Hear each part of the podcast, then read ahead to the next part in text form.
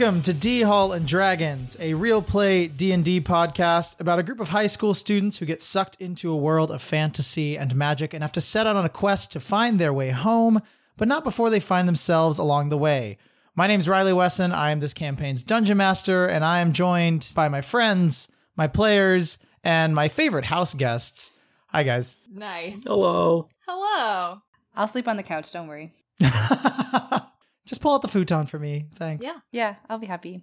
My name's Brandon Lindsay. Uh, I play the recently resurrected Cecil McNamara. and uh, today's question is your character related to anyone famous, otherwise notable for things good or bad? Cecil's lesser known claim to fame, which there are many, is that he is a very distant cousin to Larry Bird, actually. Um,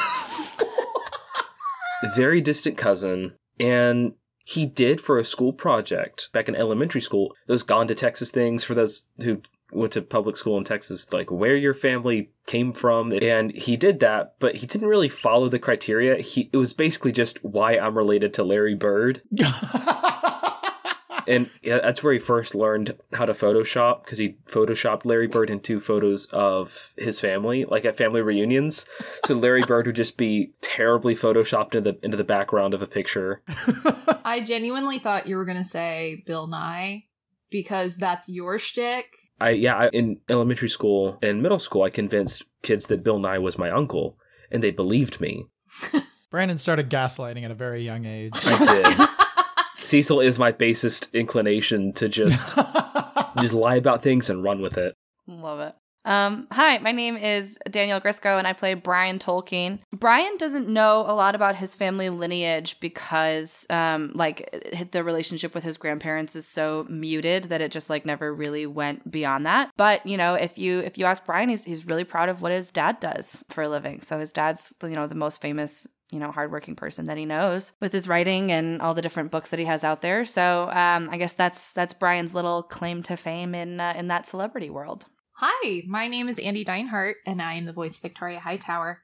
This is awful. Um, but Riley, maybe you can remind me. I can't remember the first name that I chose for Victoria's mother. Uh, your mother's first name Isn't it, it- starts starts with a T? Was it Trish? is- I think I think it might have been Is it Trish. Trish? Hi- I I don't. This is awful, but her mom actually is the owner of Hightower Fitness. And even though it's called fitness, it's a little more along the lines of spirituality and yoga and uh, guru shamanism, that sort of deal. Kind of equivalent to sort of what Gwyneth Paltrow has done with Goop. Uh, as of them falling into the Forgotten Field, she's in Japan right now. Yeah, I believe it was Trish. Trish. That sounds- that okay, I think that it, sounds right. that's what I thought it was, but I didn't have it written down. Yeah, I think we literally said it the one time that she called you in like episode three, and I'm I'm 99 percent sure it was Trish. Okay, cool. So- So, Trish Hightower. Yeah, and uh, my name's Riley Wesson. I am this campaign's dungeon master, and I don't really think there's anybody that could be considered famous in my family that I know of. It's gonna be you. Isn't Aaron Tveit your older brother? no, no, absolutely not. I could have sworn. I, I I thought he was. I know. I could have No. sworn. You guys look are just like so. You're so similar. alike. Definitely not. There's This is- definitely a familial cousin, resemblance. At least. Haven't Please you don't use that as like the fun little factoid on your dating profile? No, not this again. the inside jokes are converging into something that cannot be contained. I can't have this. The urge to contain the uncontainable is really just going to lead to self disappointment, Riley.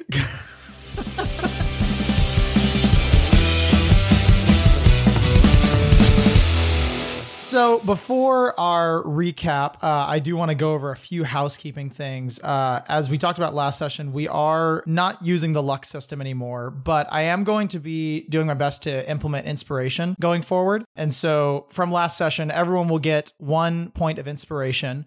Which, for people that don't know what inspiration is, basically you can use an inspiration point to gain advantage on a roll and you can roll, take the higher of the two. Uh, so, Victoria, you get a point of inspiration for the interaction with Ren uh, and the cute little date setup that Oh, you guys okay. had. Uh, Brian, you get a point of inspiration for your interaction with Ratnus before the battle. Um, and Cecil, you get a point of inspiration for spiders because what else is it going to be, honestly?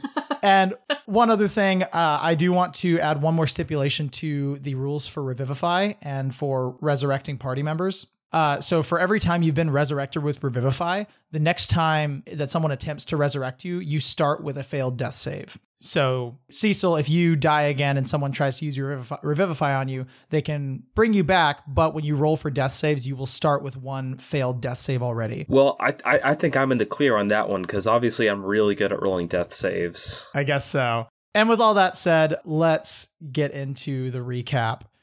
So, last session on D Hall and Dragons, the students reveled with the runaways in their victory over the boomers, with some of them making wands while others were making dates, before they gathered in the evening to investigate the warehouse on the outskirts of town and what could be haunting it. Cecil scoped things out inside and found some very horny spiders, while the rest of the gang checked things out outside, where Ratness revealed to Brian that she had a deep seated fear of the hand due to the fact that she was the one who turned Ratness into a rat girl that she is now. The group then snuck inside, only for Cecil to turn back into a human and awake the sleeping beast within the warehouse, which turned out to be the warehouse itself. As they began to do battle with the monster, Ratness turned on the group, claiming that she'd been working for the hand the entire time, and if she got rid of them, that she'd have the spell removed and turn back into a human once more.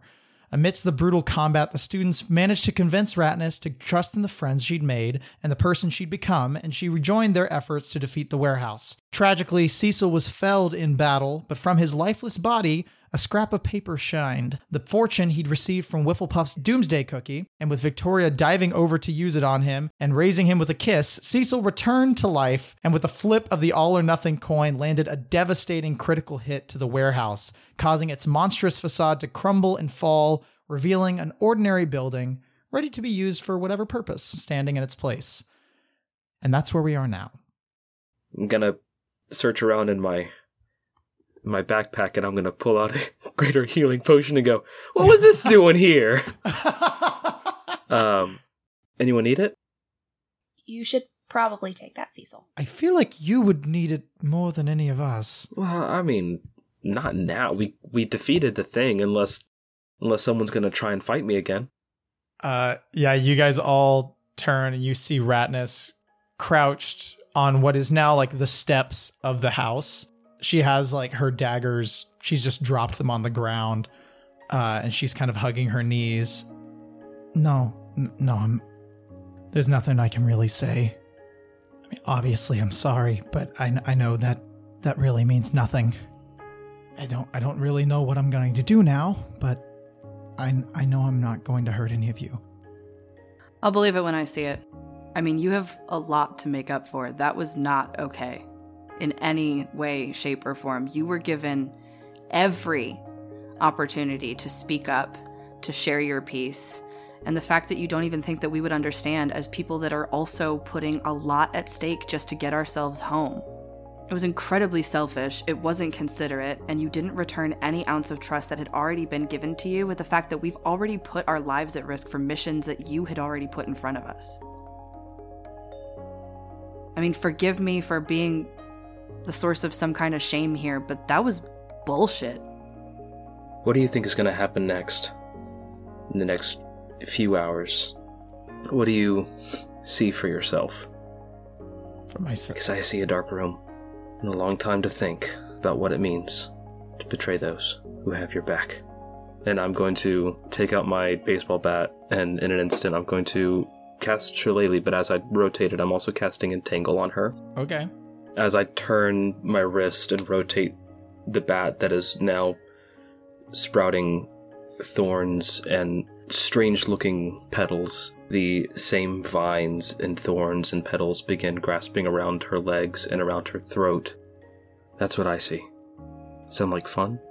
Does that sound like a productive use of your time and efforts, or do you have any better ideas? It sounds like what I deserve.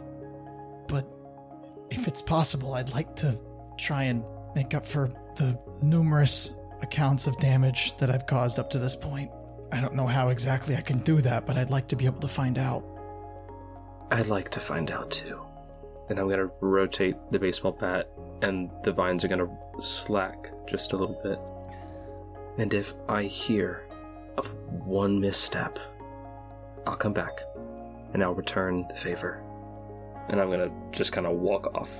Okay. Uh, Ratnus is left sitting there on the steps.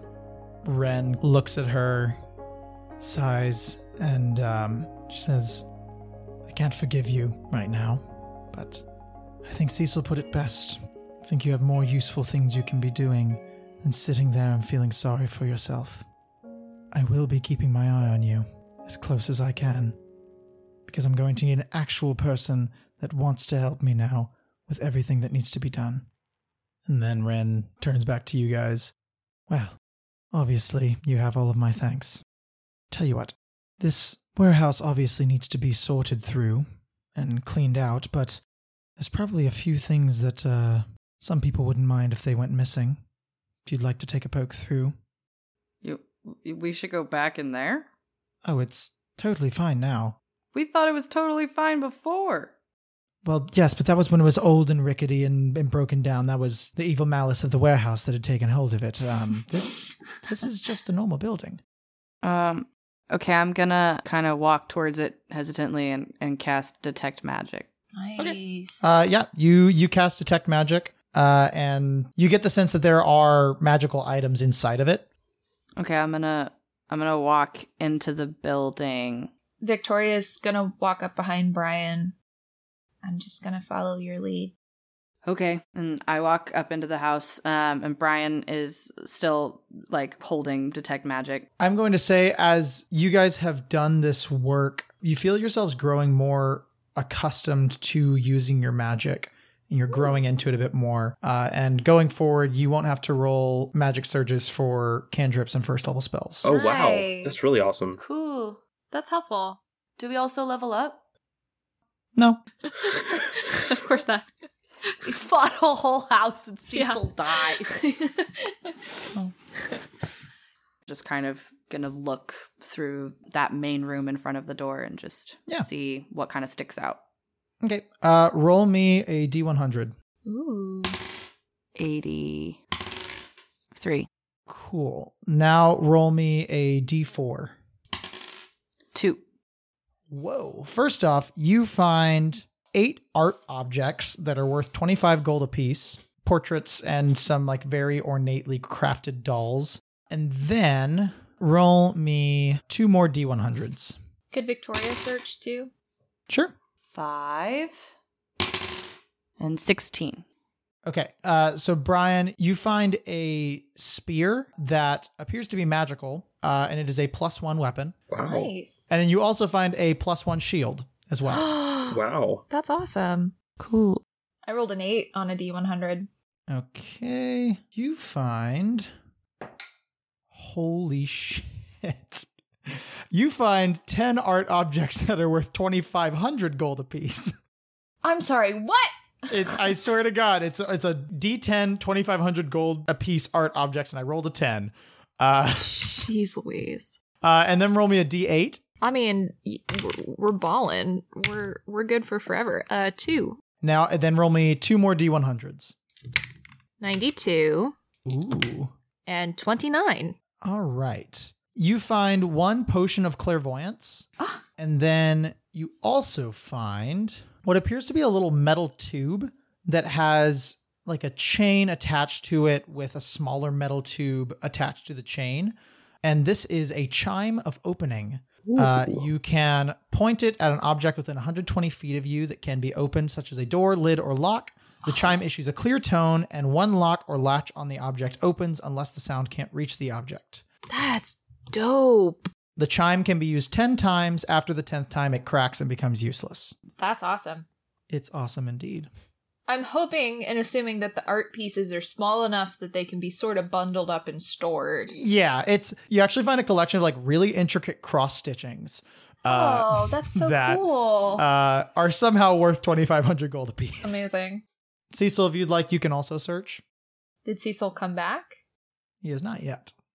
Um, Cecil has reached into his khaki bag of tricks and pulled out a little friend. It is a tiny little frog named Grape. Um, Oh. he's gonna put Grape on his shoulder What kind of frog is he? Is he like a little dart frog or is he like a little forest frog? Yeah, yeah, he's like a little dart frog. He does have these two little orange, like racing stripes right down his back to match the ascot that he wears, especially the ascot that, that Cecil wears. Um, Cecil is going to walk down to the road and taking out one of the knives that he uses to whittle, and he's going to begin carving symbols in the road that are in Druidic. Basically, a warning to any and all who know the hand that we're coming. Oh boy. He's going to try and create an amalgamation of those symbols into one much larger symbol that could be deciphered and torn apart to basically mean that phrase. Cecil effectively creates a symbol to warn people that can read Druidic. You betcha. As you walk away, you hear two people like walking down the road and they look and go, The fuck is that? The fuck is that? Ah, I don't know. I Oh, don't know. I, I, I- I can't read that shit. Cecil makes like one of those S's that you sketch in class. That's the symbol. Yes.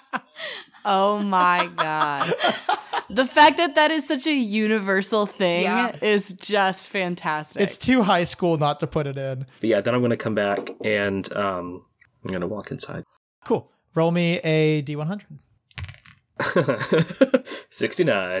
Yeah, there it is. Speaking of high school, All right, you find six art objects that are worth 750 gold apiece, and then roll me one D100. 14. Okay, you find one eighth level spell scroll. Uh, Dude. so I am going to pull up the list of spells to determine what spell this scroll has on it. dude. Uh, okay, roll me a D20. 11. All right. This spell scroll has the spell Holy Aura. When cast, divine light washes over you and coalesces in a soft radiance in a 30 foot radius around you. Creatures of your choice in that radius, when you cast the spell, shed dim light and have advantage on all saving throws. Other creatures have disadvantage on attack rolls against them until the spell ends. In addition, when a fiend or an undead hits an effective creature with a melee attack, the aura flashes with brilliant light. The attacker must succeed on a constitution saving throw or be blinded until the spell ends. Wow.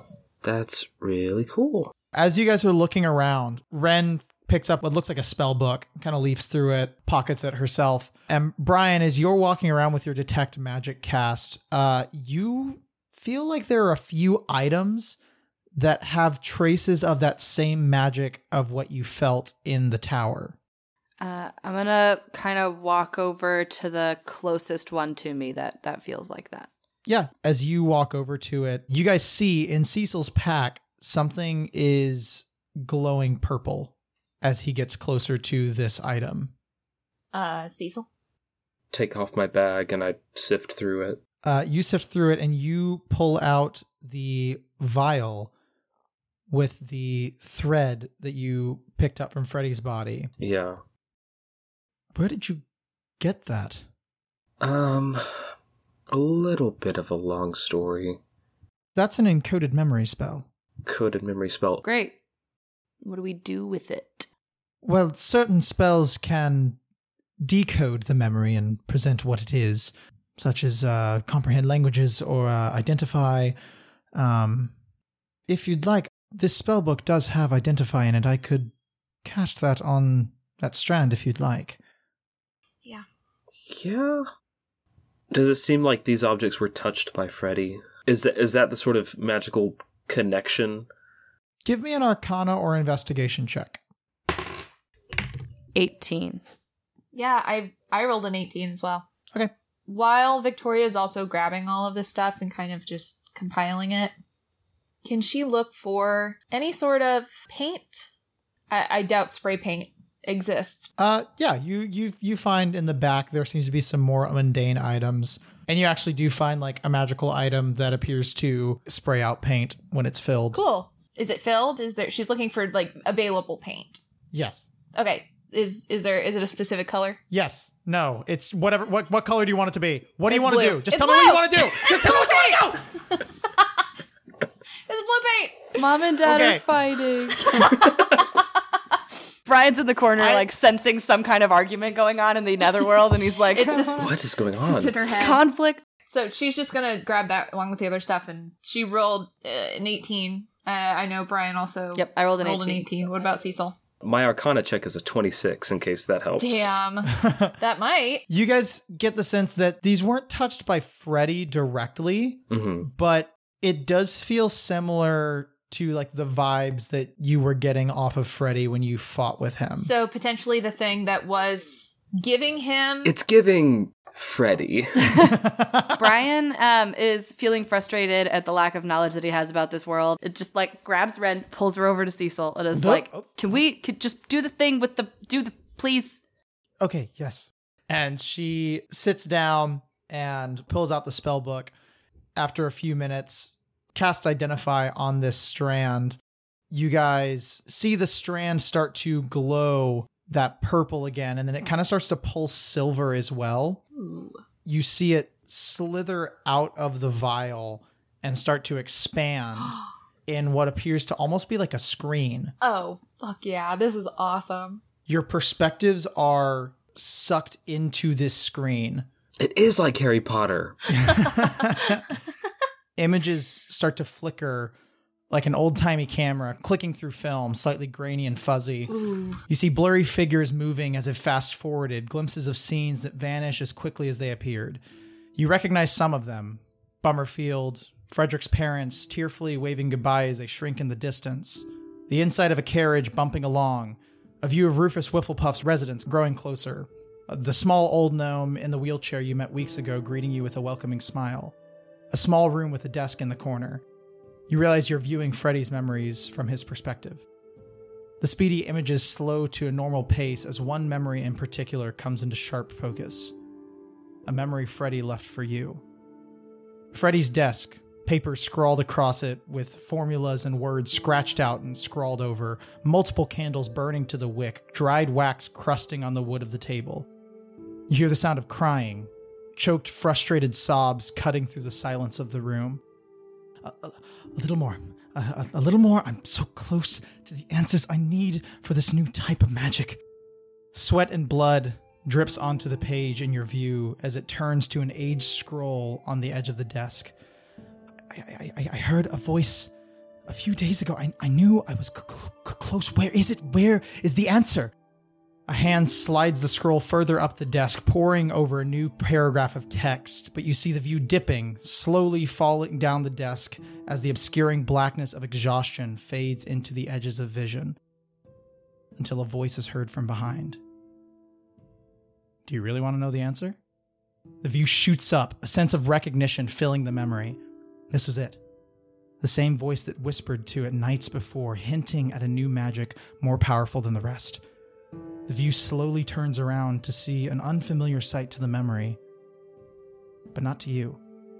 The mascot costume of Wally the Warlock stands in the dim room, I knew No! but not completely there. The edges of his silhouette are fuzzy and, and ever so transparent, his body covered with a slight purple haze, an image projected into Freddy's room. Or his mind. He repeats himself Do you really want to know the answer? You feel curiosity and fear flood Freddy's mind looking at the mascot in his room, this strange being unknown and yet known. What, what, what is the answer? Wally floats forward, holding a single hand out until he fills the entirety of Freddy's vision. The magic to make your dreams reality is out there. You just have to take it. The words flood Freddy's brain as they repeat over and over again, reaching out to him in a crescendo of chaos, insanity, and hate, flooding his mind, filling his very being to the brim with the need to take from others to be whole himself. Take others' dreams to fulfill your own. You guys come back into your bodies as this screen that had filled the room flickers and slowly disappears. Man, this whole time, I thought Wally the Warlock was the dumbest mascot idea that could have possibly been thrown at us. And now, like, there's some kind of evil genius happening? Did the voice sound familiar at all? No.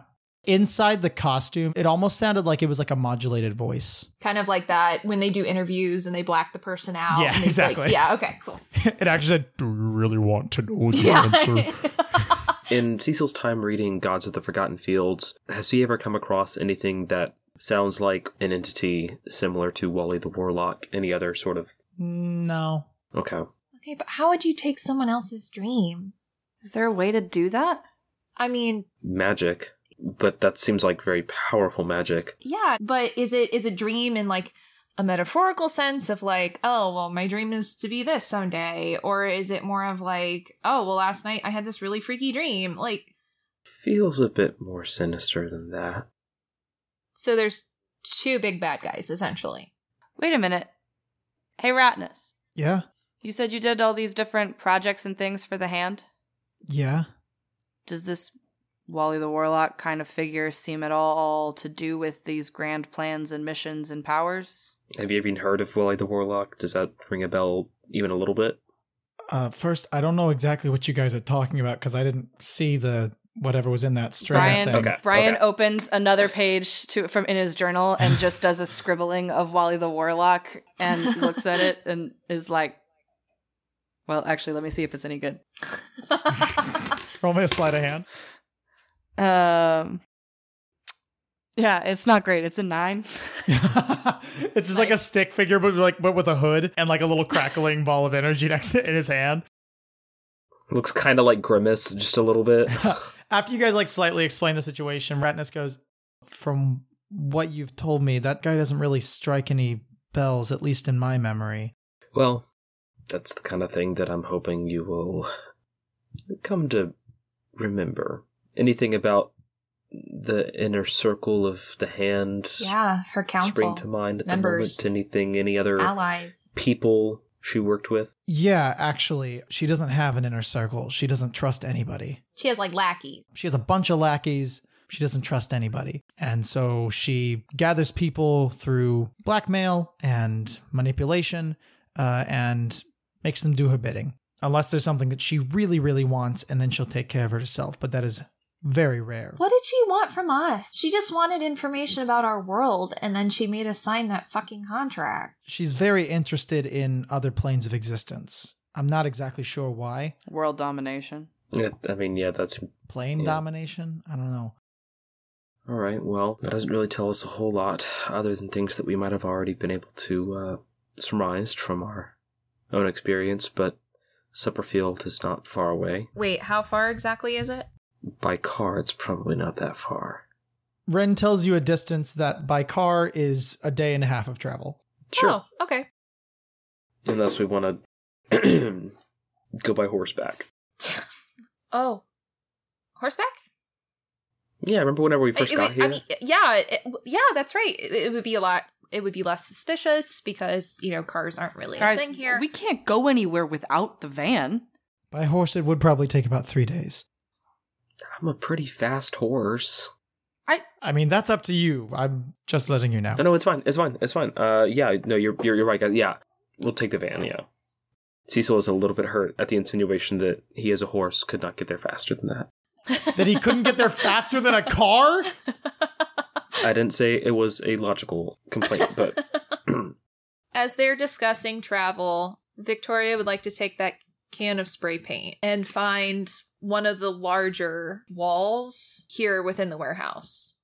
She's going to create a straight line that has kind of this S curved swirl. She creates the feathered end on one side and the arrowhead on another with bursts of what looks like arcane energy. And then she's going to, underneath it, that just says, trust me. And she's just going to leave that as a breadcrumb. Yeah, you spend five or 10 minutes sketching that out as Brian and Cecil are discussing the merits of horses over cars.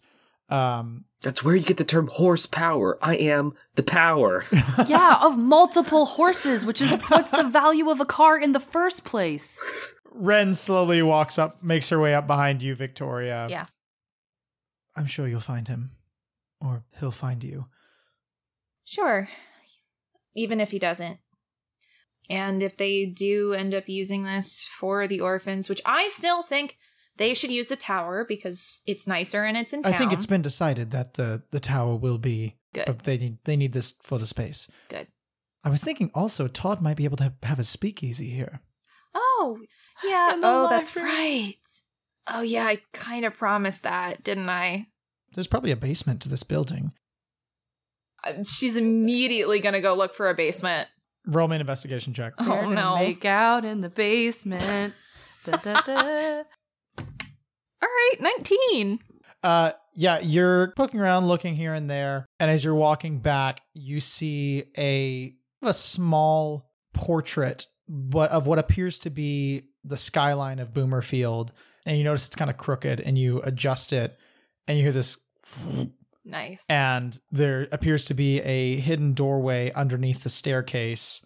They're Oh, yeah, I'm Make out in the Definitely. Uh, she's gonna light up her hands. She's just trying to see too, especially if there's similar items to the stuff that they've picked up in this warehouse today. It's an empty basement. Oh, okay. Completely empty. Yeah. No, no, okay. All right. Nope. Any damage? Would it be a great place for No, it's actually in perfect condition. Okay, cool. Uh, you actually see there are a few chairs uh, and There's already a poker table that set are, up. Yeah. that are down there. There's that one painting of all the dogs playing poker and smoking Yes. cigars. And Only it's dragons in this world. Oh, that is very Todd. Great. Well, cool. He can have at it. Yes, I believe so. Uh, I I will say, um, I do still owe you a dance lesson. Ooh, That was from a spider in the corner. Listen, um, I like you, but um I mean, we're leaving. We don't stay in one place very long. Abandonment issues are rough, but I'd like to think that I've learned not to do the same thing to someone else. It wouldn't be fair. Yes, I suppose it wouldn't. Thank you, though. You have you've been a font of inspiration. I've never ad- admitted out loud that I liked girls. so it's always just been kind of a quiet thing. So thank you for I don't know, making me braver in that department even though I'm still really fucking awkward and I uh, you know would like to think I'm really smooth, but I'm not. Um,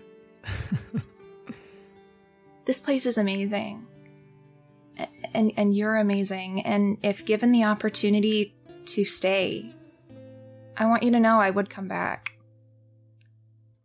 But right now, my path has me moving forward. Ren kind of looks down at her feet and she waves her hand over the stone on her waist as a little tune starts to play. and she slowly takes your hands, wraps her arm around your waist, and begins to slowly dance with you as she speaks. I certainly appreciate the chivalry. Just because you're leaving doesn't mean we can't have a dance. I did promise, after all. As hard as it is to see you go, I feel that you're destined for bigger things than just little old Boomerfield. You feel like I made you a braver person, but I get the feeling that that bravery was there all along.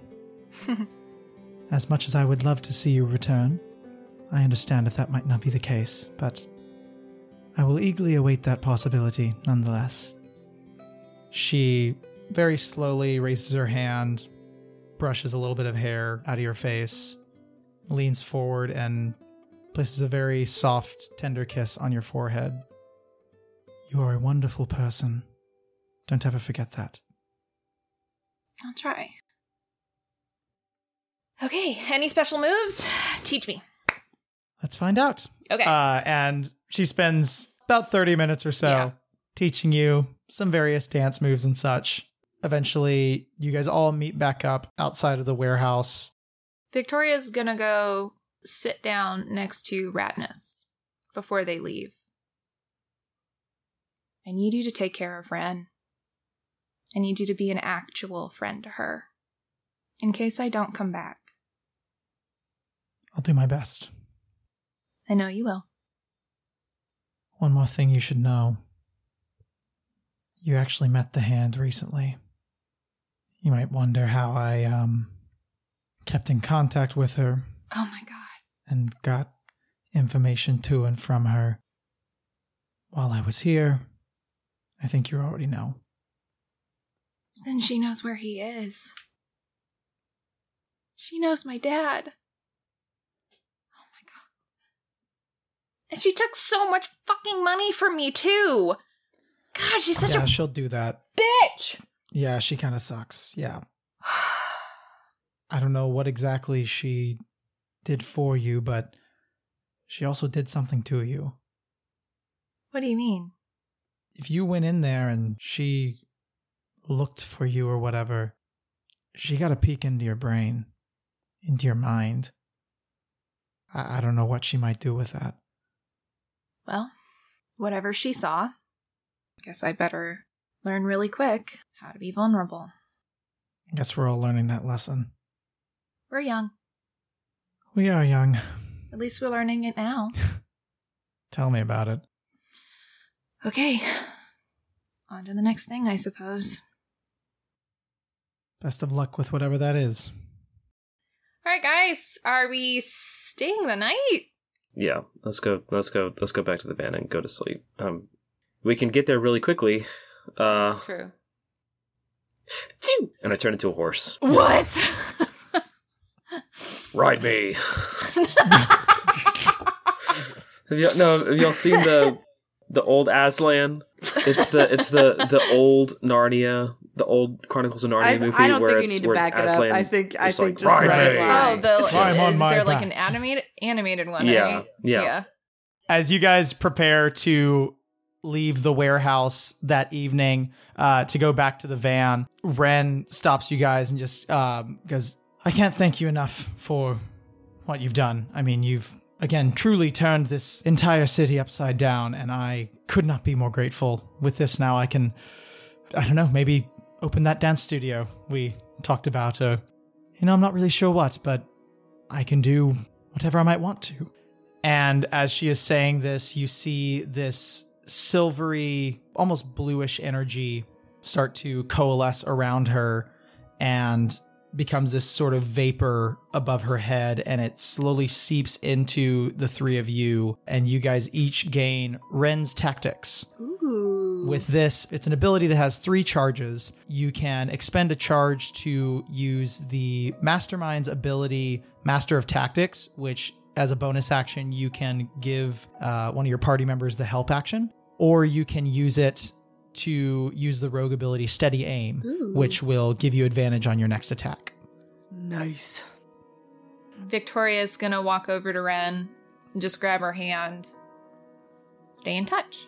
Same to you. Okay. She gives you a quick kiss. I mean, like you know, I. Yeah, I was, right, yeah, I was gonna mhm. initiate that, Uh, but y- you know, you're doing it's, it. uh, it's Wait, just a- I, I- I still I have just- your clothes, and and and I'm Oh, y- yeah, yes, but, like um, yeah, we, Brian we, laughs and just goes, I- "Wait a minute, what happened in that basement?" I mean, like I've I've got mine. It, I could go I could go change really quick and like Yeah, but, right, yeah, I mean, well, but yeah, you can just, yeah, it's it's fine. It's, okay, and she's gonna like walk around behind the, the warehouse, and she'll change back. Brian gives Ren a fist bump. and yeah, you guys ride back, uh, and you, as you're trotting through town, you actually uh see what appears to be like a shady dealer. Uh, with like knockoff uh, art pieces and a big sack of gold that says, "I'm buying any art. Anyone want to sell me any art? Any art pieces? throw- anything?" I'll I sell you my my art. art. Yeah, Oh, sweet. Yeah. Uh, he gives you all the money for the art you guys had.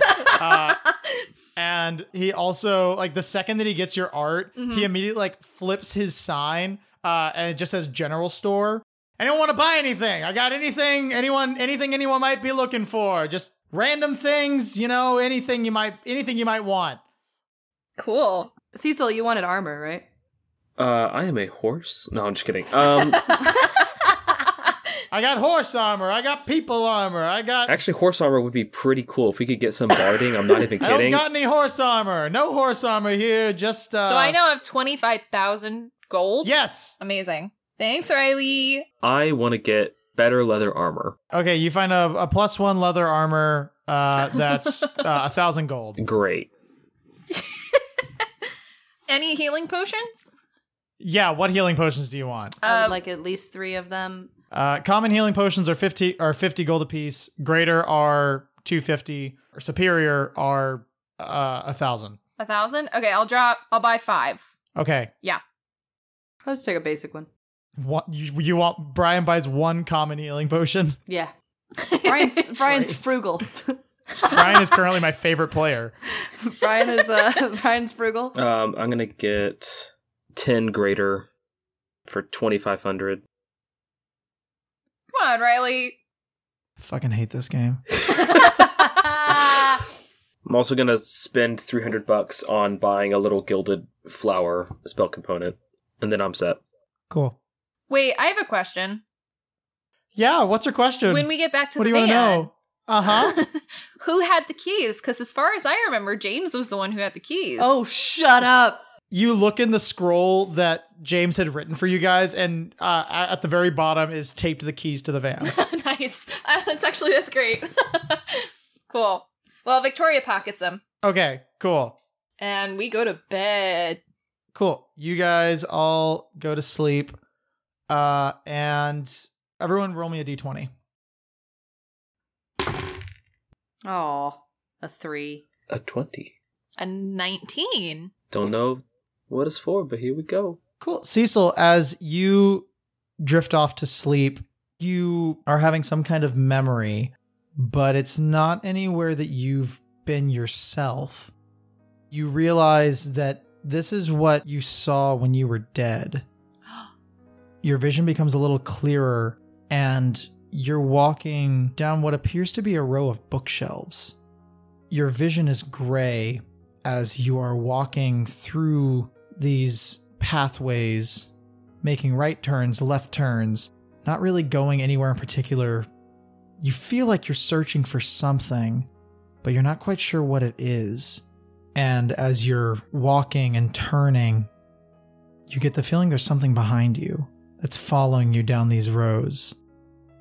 You don't turn and you can't see anything, but you feel this presence getting closer and closer to you until you're sucked out of wherever this is and you go back to sleep. Okay. Uh huh. Sure. Yeah. Uh huh. Victoria, you blink your eyes a couple of times and you find you're sitting in a classroom. Looks pretty similar to the classes back at Summerfield Central High, but you see a little puppet sitting on the desk. She just waves. little Gus waves back at you. Boy, that was a that was a rough one, wasn't it? Yeah. What went on with that? Just Yeah. Yeah, you know, you really tough. yeah, you failed a lot out there. I failed? I don't see James anywhere in that van with you.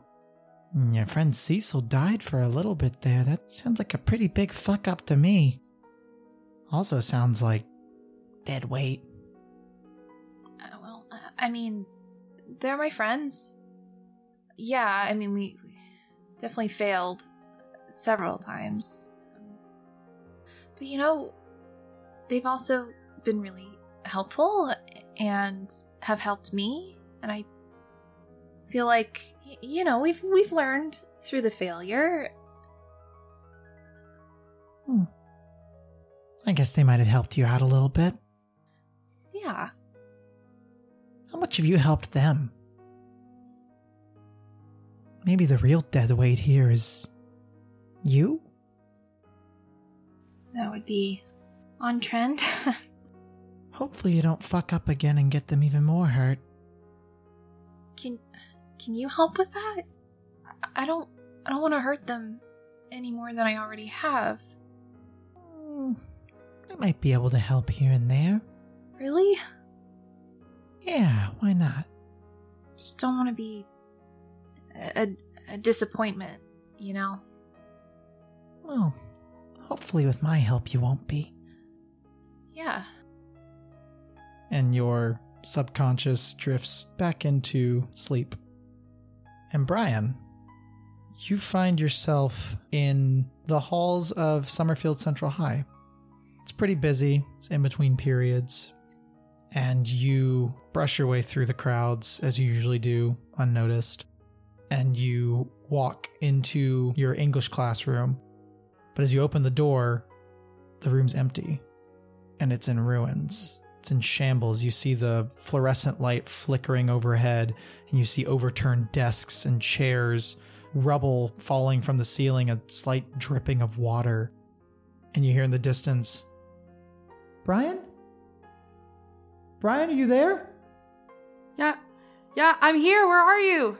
I I I, I don't know. I, I Is the voice coming from this room? No, it's coming from outside in the hall somewhere further down. And you rush out, and as you come out of the room, the hallway is in shambles as well. Lockers overturned, more water dripping from the ceiling. Uh, and you climb your way over the rubble, following this voice Brian! Brian! You are peeking into classrooms, looking indoors, and you look inside and you see this ruined classroom. A pipe burst and spilling water into the room, and you see your little sister Jenny on the other side, looking through the window. Brian, is that you? Yeah, I'm I'm I'm right here. Come here. I, I can't. The, the the door's locked. I I can't. Okay. I can't get out. Okay. I start I start looking for something to to unlock the door or push the door open. You try and force open the door. You take pieces of rubble and try and slam at the handle, and you can hear Jenny's voice on the other side of the door getting more and more panicked as water fills the room. Brian, Brian, it's it's getting it's really cold. It's really cold, Brian. No, I- it's okay. I I can I can I, I, I, don't, I don't know what to do. I don't know what to do. Brian, Brian, Brian. And you wake up. And it is the morning. You guys are in the van. Sunlight is creeping through the window. I um climb into the driver's seat and turn the keys to the van on. Uh, yeah, as Cecil and Victoria are still kind of groggy, waking up, uh, you can hear Brian clambering through, sitting in the driver's seat, turning on the engine, and starting to drive. Good morning. Uh, let's see what's on the docket today. We're We're going. sure. Uh, take off. I'll check on V and see how how she's doing. Um, you good? Yeah, I'm, I'm fine. We're just we have to go. I'm fine. I'm gonna walk over and I'm gonna check on V and see if she's awake. Hmm? Uh, you you can go back to sleep in a minute if you need to, but you can snooze on. No, it- I'm it's good. fine. I'm uh, up. Brian's uh already taken us off to Superfield. Yeah. we'll be there in like a day and a half or so. So Cool. Um, is there anything uh I, I can help with or um do in the meantime to be useful? um, I think we're kind of just cruising until we get there. Okay. Is there anything you guys would like to do while you're traveling? Tinker check. Go for it. Let's see. Would like to drive faster. Okay. Brian, you use your actions to drive as fast as possible. Oh, okay. I've made six checks so far that passed. Ooh, this is we'll see. Will be my seventh. Nope, that's a fail. That's a four. Ooh, you only need one more and you will have a working I trigger. only need one more. This is so stupid. Cecil, would you like to do anything?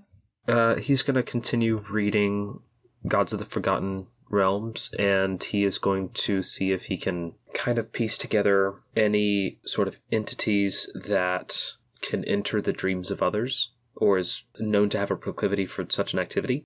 Okay. Roll me a religion check. 24. Okay. As you research and look, you don't see anything in this book about creatures that can sneak into people's minds, but you do read about the origins of the deities of Forgotten Fields. Ooh. You read a story in the beginning about uh, what is referred to as the Knowing One, which is the, the title of Ruzivo, the god of knowledge and growth. It's this story of how in the beginning of Forgotten Fields, there were no Forgotten Fields. There were no fields, uh, anything in this plane of existence. But there was this seed, and this seed hungered for knowledge and to know things. it began to grow, creating its own knowledge and its ideas and subjects and thoughts.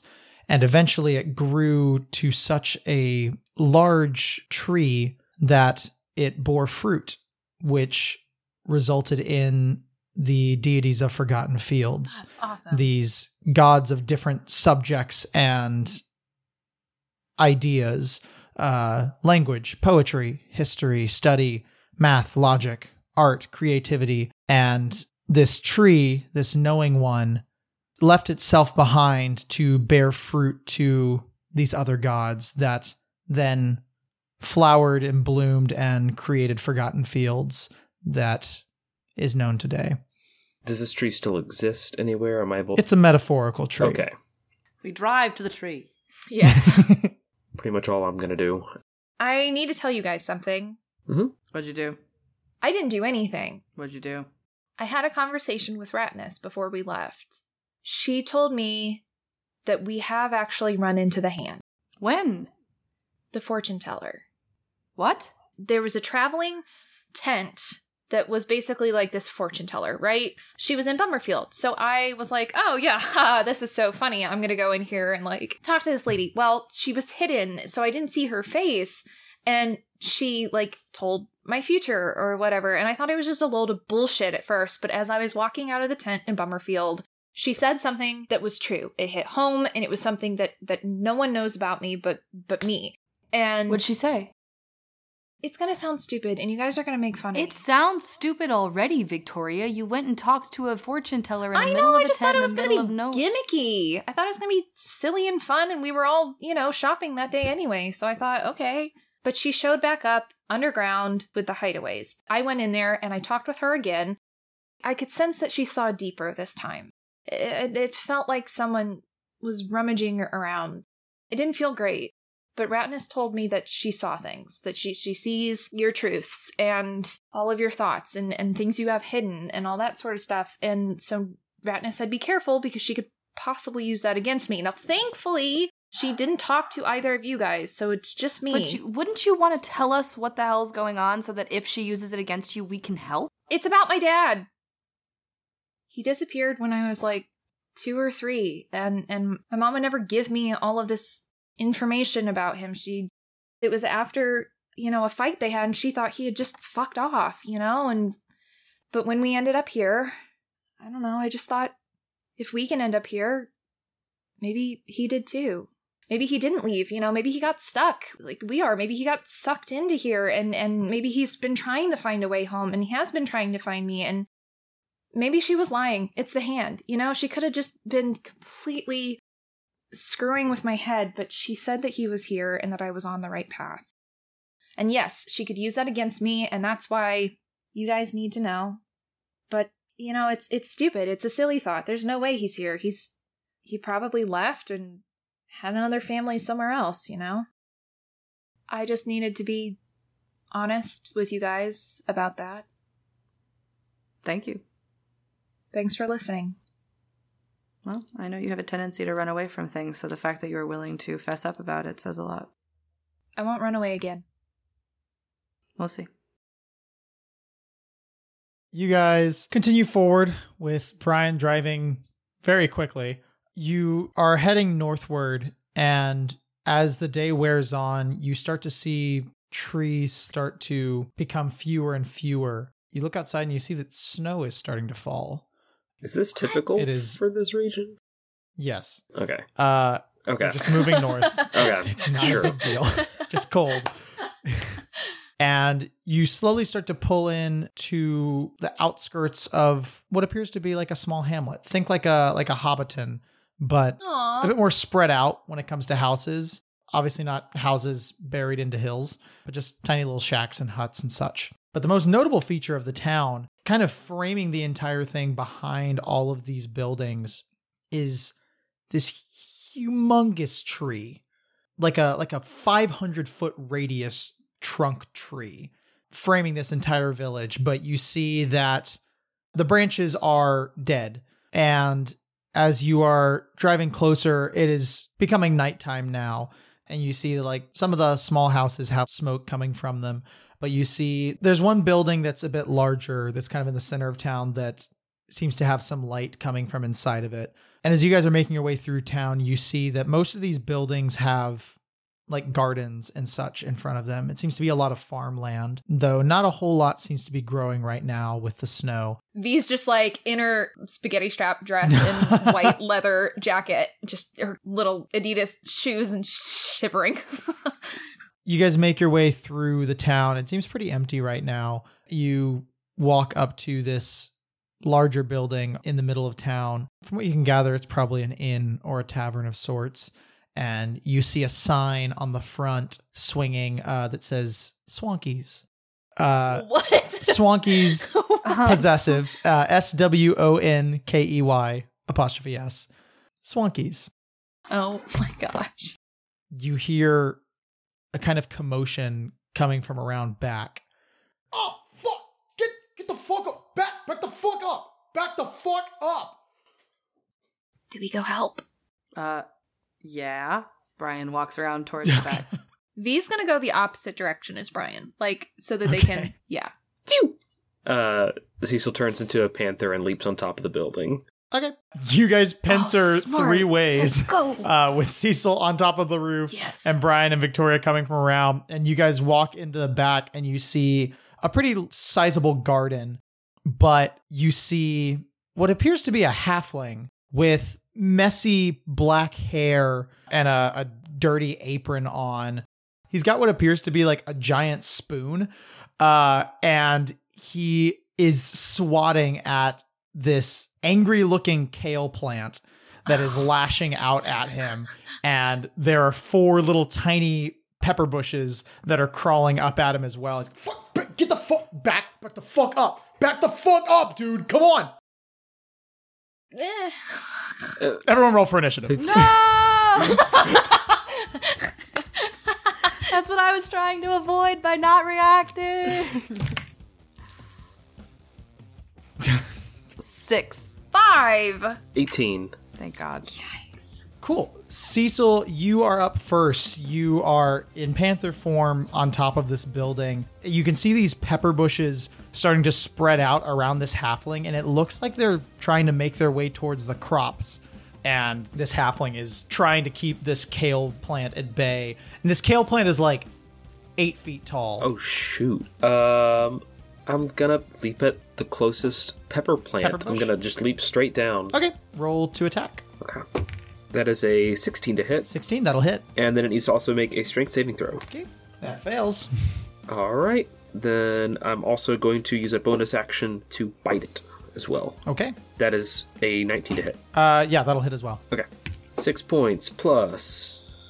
Nice. Six points. So that is 12 points of piercing and slashing damage. Okay. Yeah, you jump down and rip at this pepper bush as it just kind of shrivels on the ground, and this halfling turns around.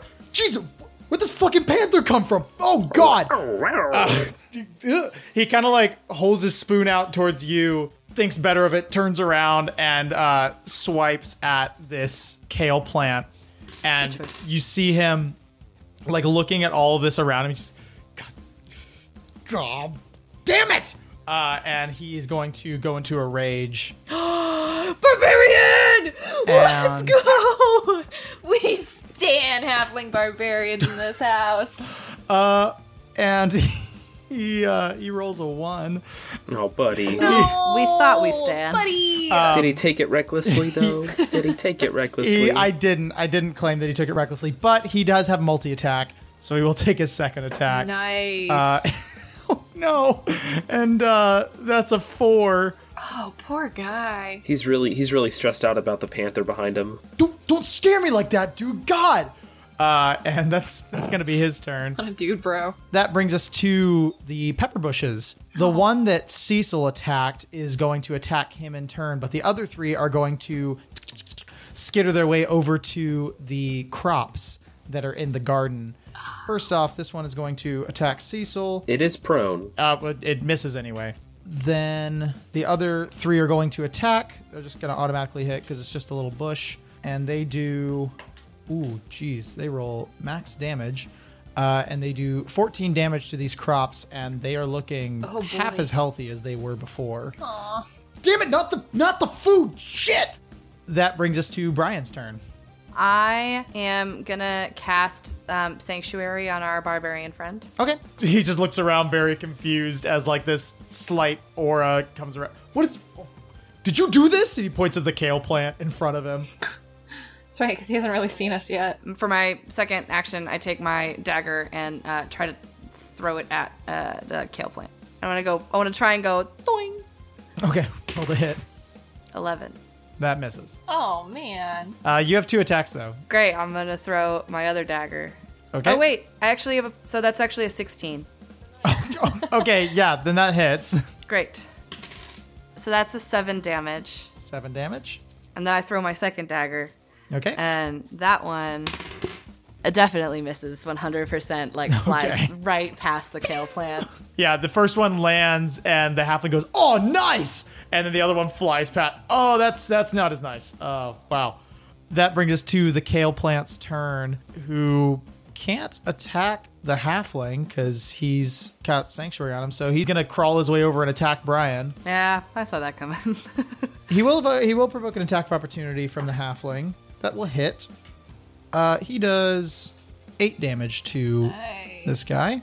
And then Brian, this kale plant is going to attack you, and it will make two attacks against you. Eat your vegetables, kids. First attack is going to miss. Second attack will hit. So it's going to do 3d6 of damage to you.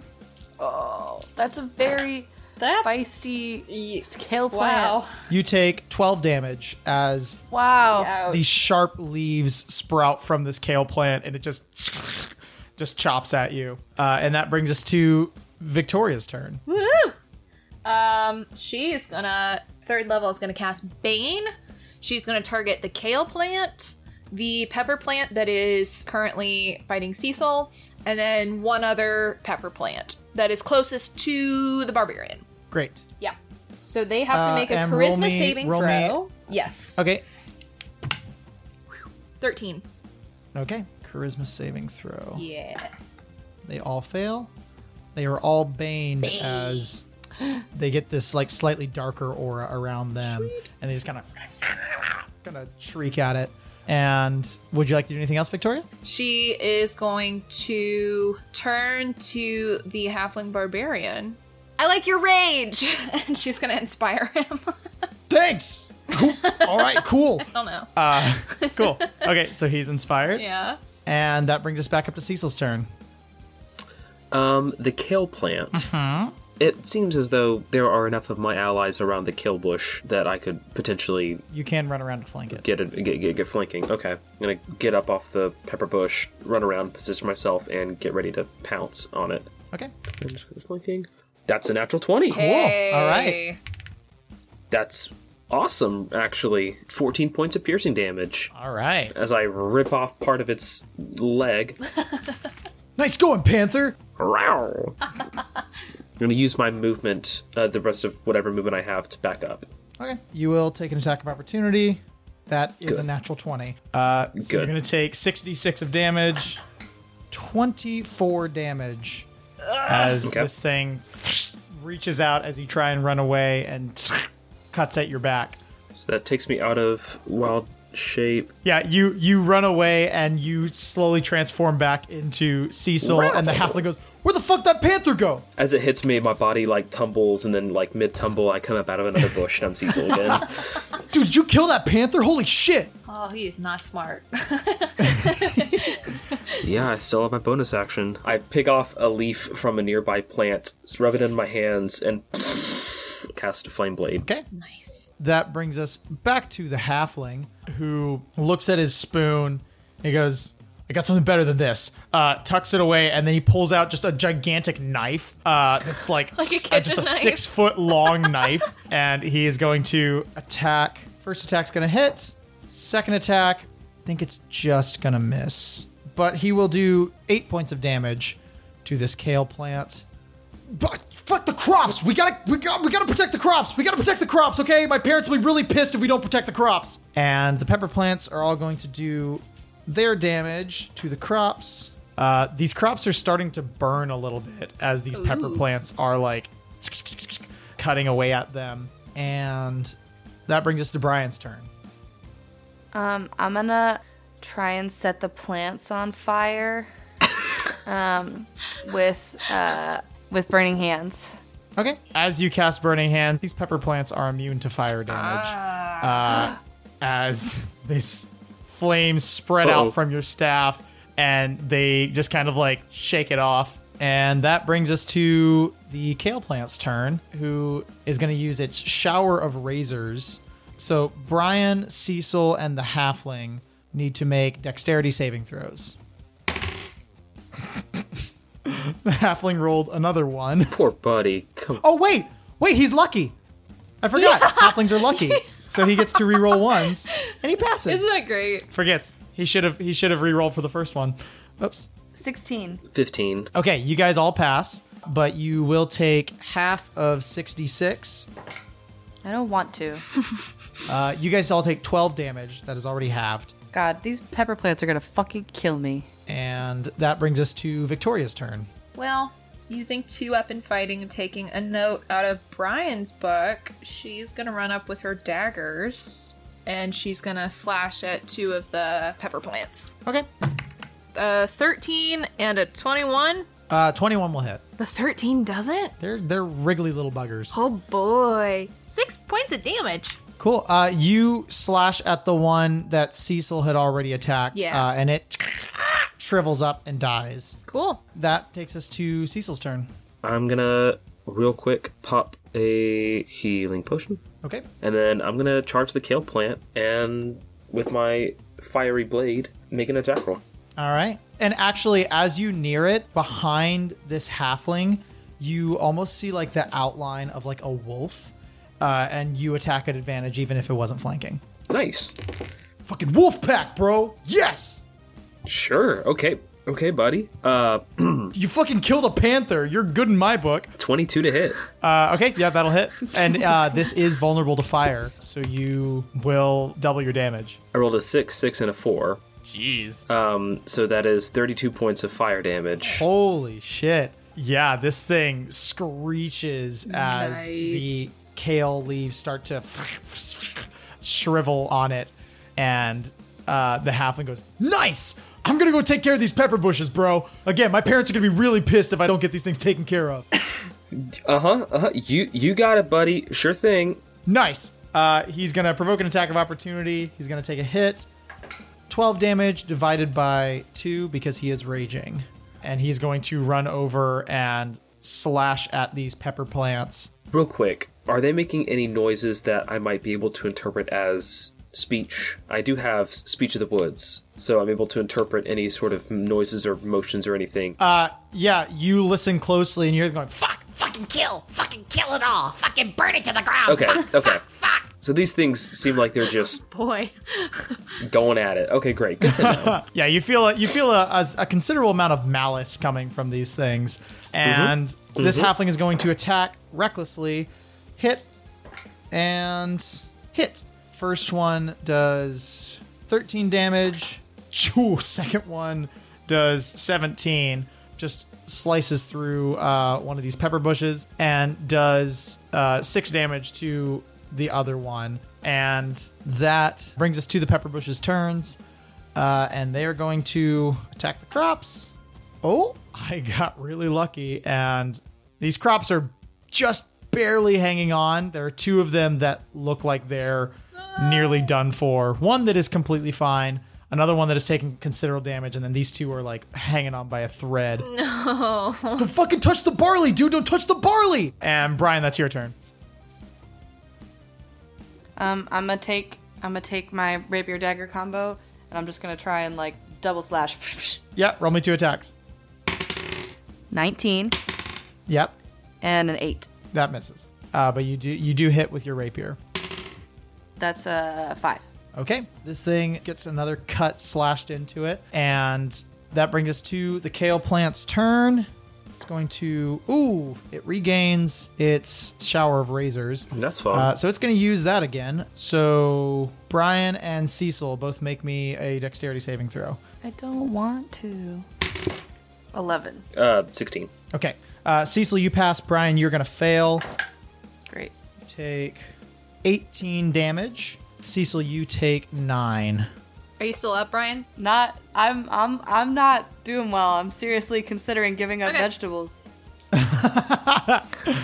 No, trust me, dude. They're the best way to, to gain more mass, okay? I'm not doing well, man. I just want a steak. It's not empty I calories, just okay? want it's like, like, a hot fajita. you can eat a bunch of cauliflower. You can eat a and bunch of cauliflower. It's totally Oh, filling, really but good no right carbs. now. No on, carbs on it, okay? Don't give up the vegetables, I promise. Food in general sounds good right now. Yeah. And that brings us to Victoria's turn. She's gonna see Brian take that big old hit, and she's gonna run up and cast Cure Wounds at third level. Okay. Roll me a d20. Oh, thank God. Ones and sevens look so similar. That's a seven. Okay. mm hmm. Let's go. Uh, Not great. I'll take anything. 13 points of damage. Or damage. Of hell. You healing. die. I was like, you just killed me. Would you like to do anything else? That's it for me. All right, Cecil, that's your turn. Okay, I'm gonna go ahead and bonus action summon a spirit totem. I give a flourish of the the fiery sword and sprinkle a couple of flames on the ground that create this spectral bear, and everyone gets 11 temporary hit points Cool. Wow. and advantage on strength checks and saves. Uh, I also forgot Flame Blade is a second level spell. Can you roll me a d20? Oh yes, What? Brandon, it's always you. It's truly Brandon, always no. Always Cecil. It's because Cecil's going still going through the most like you. Roll me a d100. hormonal changes. Poor kid. 67. Third arm shoots out of his body. Okay. You summon this bear totem and it roars, and then you go to call to your friends and be like, it's okay. Uh, but nothing comes out of your mouth, and you have cast silence on yourself. That's fine. I feel like people are okay with that generally. Um, then sure, I'm just gonna go ahead and make my attack with my flame blade, my silent attack. Cool. 22, 15 plus 7. That hits. Awesome, awesome. Kill it. Okay, 20 points of fire damage because it's vulnerable. Uh, yeah, this kale plant is on its last legs. This thing is on death's door. Good. Fuck it. I scream out, I got it! But everyone just watches me. Nothing. Nothing. You scream out and you you make this attack, but no one hears you shout, so no one like everyone thinks Brian did it. Nice going, Linky guy. Hey, that's that was a that was a good hit. As Cecil is like overshadowed by this giant kale plant behind them, uh, and this halfling is convinced that that was Brian that hit it. Uh, and that brings us to the halfling's turn, who is going to Brian's gonna be this halfling's new best friend. slash at the shrubs recklessly. First attack's gonna hit.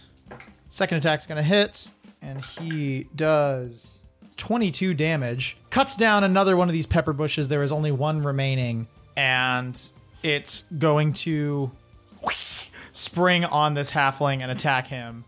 Uh, it's gonna hit. He takes uh, five damage from it as it latches on. The pepper juice like seeps into some of his wounds. Like, oh fuck! Oh god! And that brings us to Brian's turn. I'm gonna. I'm gonna try and stab him. Stab, stab the the kale plant. Okay, The kale plant. Nice. roll to attack. Fifteen. That hits. Great. That's eight damage. Brian, show your work. Yes. So I try to, I try to, I, go, I like lunge forward to try to stab through this kale plant, and I'm very aware of the fact that the leaves are spiky, and I'm just able to like get my arm between the leaves into like the center stalk of this kale plant to like just completely impale it and like splinter through the section of the plant, and it's just hanging from my rapier, and I I shake it off, and it goes flying across the garden.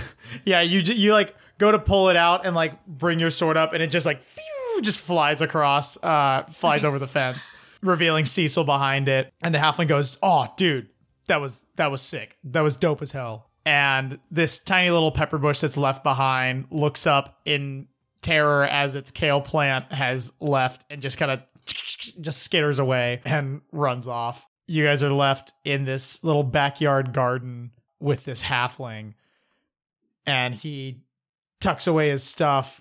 Wow, uh, you guys, you guys came at a, a really, really good time. Not gonna lie. Um, would not have been good if these uh, if these crops had gotten eaten up or slashed up or whatever. I don't even know what those things were doing.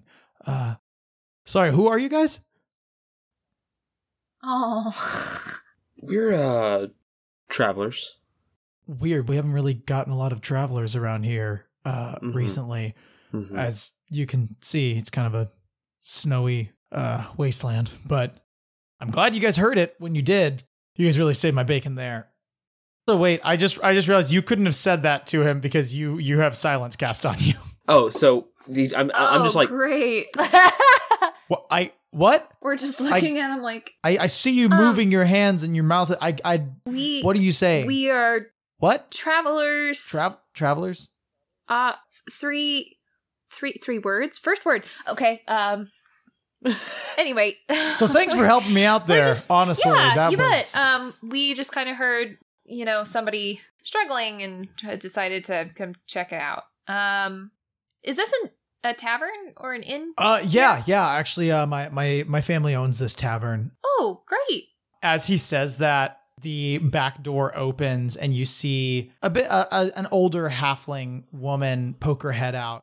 Carlick, stop messing around here in the backyard. You need to get in here. We have customers you need to serve, okay? We got important people coming tonight. Carlick. Mom, uh, yeah, okay. So I was there was a whole thing back here and all right, fine. I'll be there. Garlic. What? Your name's Garlic. No, it it's Carlick. You can call me Carl. Carl. Oh, hi. Yeah, just Carlick. Carlick Swonkey. Nice to meet you. Um, hi, Victoria. Um, that's Cecil. Weirdly, is currently mute. Don't know why. Uh, and Brian. Yeah, yeah, I'm Brian. Cool. Uh, well, eh, if you guys want to want to come in, if you're hungry Yeah, or something. I mean, I don't know. We were on. Um. Yeah, yeah. I guess we can come in for a minute. Okay. Um, sorry. It's uh, my my parents are kind of on edge. There's like an important guest coming tonight to the tavern or whatever. So we're Oh, really? Yeah. Does that? yeah. do, just- do you guys normally house important guests? Uh, I mean, sometimes it, we're kind of like the only tavern in town. It's just it's someone who's been Gotcha. helping the town out recently, and so here, just just here, come on in, Oh. come on in. Oh yeah, it would be great to meet someone like that. Um. He brings you guys inside, uh, and makes you some food, uh, or doesn't make you some food. He like starts to go behind the counter. Uh, and then his mom like points him to the center of the room, and there's like a, a platter of dishes there. He like sighs and takes them and starts like distributing them out to the other guests in the room. Uh, and he kind of shows you guys to a table. You you can you guys can just take a seat right here. And he brings you guys a few plates of some just beef stew and some bread and um Cecil. Cecil. what? Can you what undo that? the the silence spell fades away uh as I was seven, but I'm an and I'm just like like I start like you you hear like the the, ha- the latter half of a sentence I'm speaking. Uh, uh, yeah, I'd love. Uh, yeah, do y'all do like shakes or anything or? I'll, I'll get you I'll bring you guys some ale uh and he goes and brings you guys like a few cups of water and a, and some mugs of ale That really is a thing here. as he's finished handing out dishes and such, he comes back and sits back down with you guys and is starting to eat when the door to the tavern opens. Uh, and everyone kind of turns and looks, and you hear Carla go, Oh, well, great, they're here. And you guys look, and you see the hand in the doorway. And with that, class is dismissed. No. what? No. No, it's not.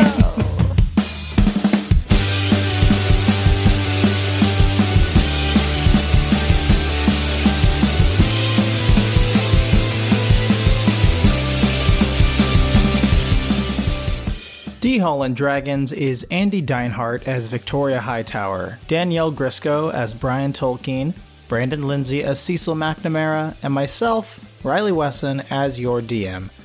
Thanks so much for listening to this session of D Hall and Dragons. If you enjoyed it, we would love to see you leave a five star review, and we would love it even more if you would recommend it to a friend. Please share it with everyone you know. We really would love to share this with more people. Our theme music is Sonic Pogo by Vans in Japan. Other music can be found in the episode description. And our artwork is done by the incredibly talented Carlina Alvarez. Link to her stuff can be found in the episode description as well. Check it out, you will not regret it. Until next time, we all know that spring break is coming up, and I'm sure you have a lot of fun plans, but make sure to have some time for yourself as well. Rest can be just as important as having fun. Thanks again for listening. We'll see you next session.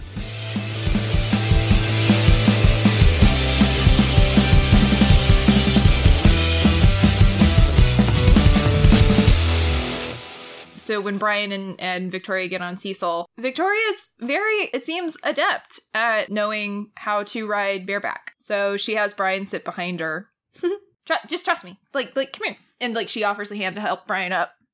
Okay, but see what you really need to do is you, you have to like you have to squeeze with your thighs, and it's going to be it. a little uncom- more uncomfortable for you. You guys So- ride back to the van, uh, and